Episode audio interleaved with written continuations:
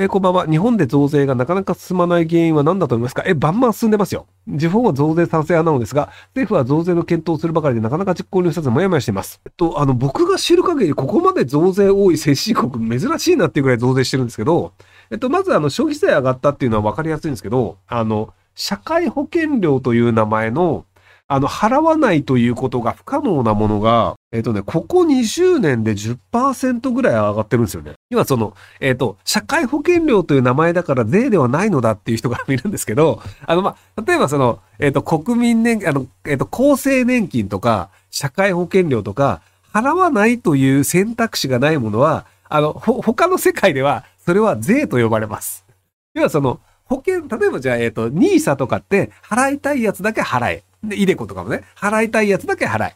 で、まあ、あの、厚生年金のあの上のなんか、えっと、国民年金基金とか、とかは、払いたいやつだけ払え。これは税ではないんですよ。ただ、あの、社会保険料とか年金とかっていう名前で、あの、無理やりもうお金取られてるやつ、払わないという選択肢がないやつは、あれは他の国では税と呼ばれます。だからそう、タバコ税とか酒税とかも、要はそれを払わないでタバコ買うの不可能じゃないですか。なので、基本無理やり取られるものは税と呼ぶので、なので社会保険料って順調に上がり続けてるので、なので、すげえ増税が多い国だなと僕は思ってます。はいで、今、社会保険料が、えっ、と、13%とか15%、14%だっけ ?15% ぐらいなんですけど、で、社会保険料っていうのが、自分の給料の中の14%が取れるんですけど、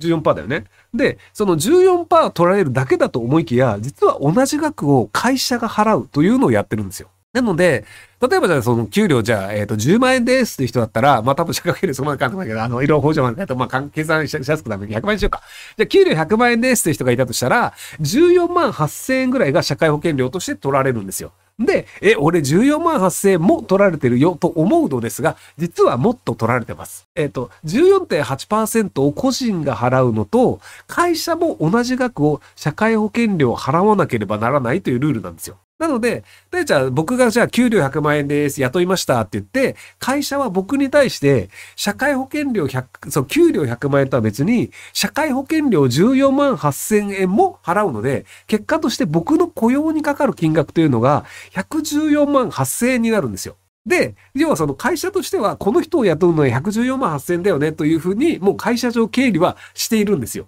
でも自分としては、給料100万円だと。で、14万8000円しか社会保険料取られてないと思ってるんだけど、本来28万8、29万円ぐらい社会保険料として取られてるんですよ。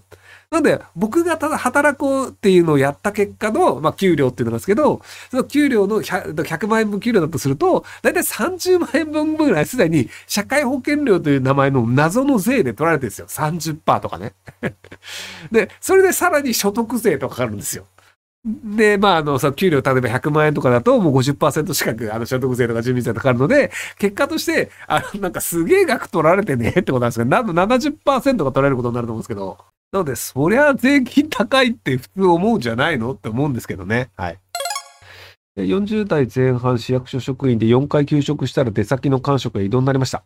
えー朝1時間起きるのが早くなるのと、再雇用の意地悪実産があるのがネックです。仕事は現在より軽くなります。うまく生き抜く方法を教えてください。まあ、別にクビになることはないので、意地悪言われながら、普通にダラダラすればいいんじゃないですかね。まあ、もともとその遅刻をするタイプの人っていうことで、多分やる気がないんだと思うんですよね。なので、あの、公務員だと別にあの、やる気がないとしても別にあの、クビになることはないので、なのでまあ仕事も軽くなったし、楽になったってことで、ダラダラすればいいんじゃないかなと思います。別になんか、一生懸命頑張ったから給料が上がるみたいな業種でもないと思うので、なのでそんなもんだよねっていうので。4回も休職して仕事あるのありがたいと思うよ。まあ一応休職の理由が何だかわかんないので、まああの病気とかかもしれないので、まあ一概になんと思いますけど、なんとなく、なんかあの、そうやる気ない人かなって僕も思ってしまったので、根拠はないです。はい。なのであの、こう、のっぴきならない理由で休職だったらすいません。えー、29歳女です。2021年、2022年と2年連続で行政書士を受験しましたが、不合格でした。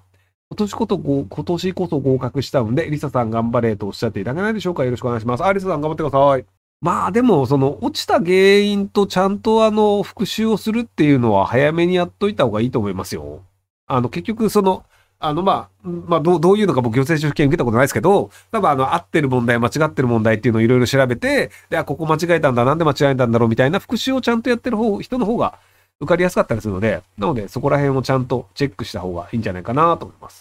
えー、34歳男性、外資系 IT 企業年収1500万です。兄から新会社エンタメ系の会社を起こす予定だから社長になってくれないかと言われ悩んでいます。チャレンジしたみたい、かっこ楽しそうだなと思いつつ、全く畑違いの業界でうまくいくかどうか不安です。こういった場合、どのように自己を選択した方がいいでしょうか？またエンタメライブ系は今後伸びるのでしょうか？えっと、具体的に何の仕事をするのかによるんですけど、ひとまず副業で始めてみていいんじゃないですかね。なので、その、えっと、エンタメのライブ系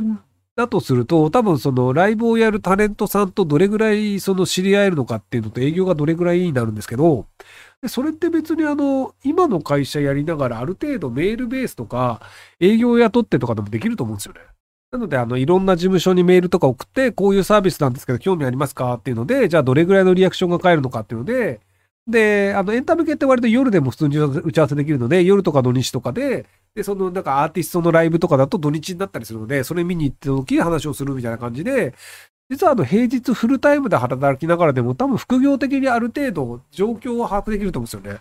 で、その状況を把握した上で、じゃあそのガチでやっていった方がいいのか、この感じだったら副業レベルで結構やってやれるよなっていうのとかっていうのは、もうちょっとその状況を確認してからの方がいいと思うんですよね。なんか今その、なんか一気に行ってしまえって言って行ってしまって1500万円の収入がなくなって、全然うまくいきませんでしたってなると兄弟揉めると思うので、なんかもうちょっと、ここら辺の、えっ、と、フィジビリティ、そのなんかあの、堅実性、堅実さ、えっ、と、実現可能性をチェックしてみた方がいいんじゃないかなと思います。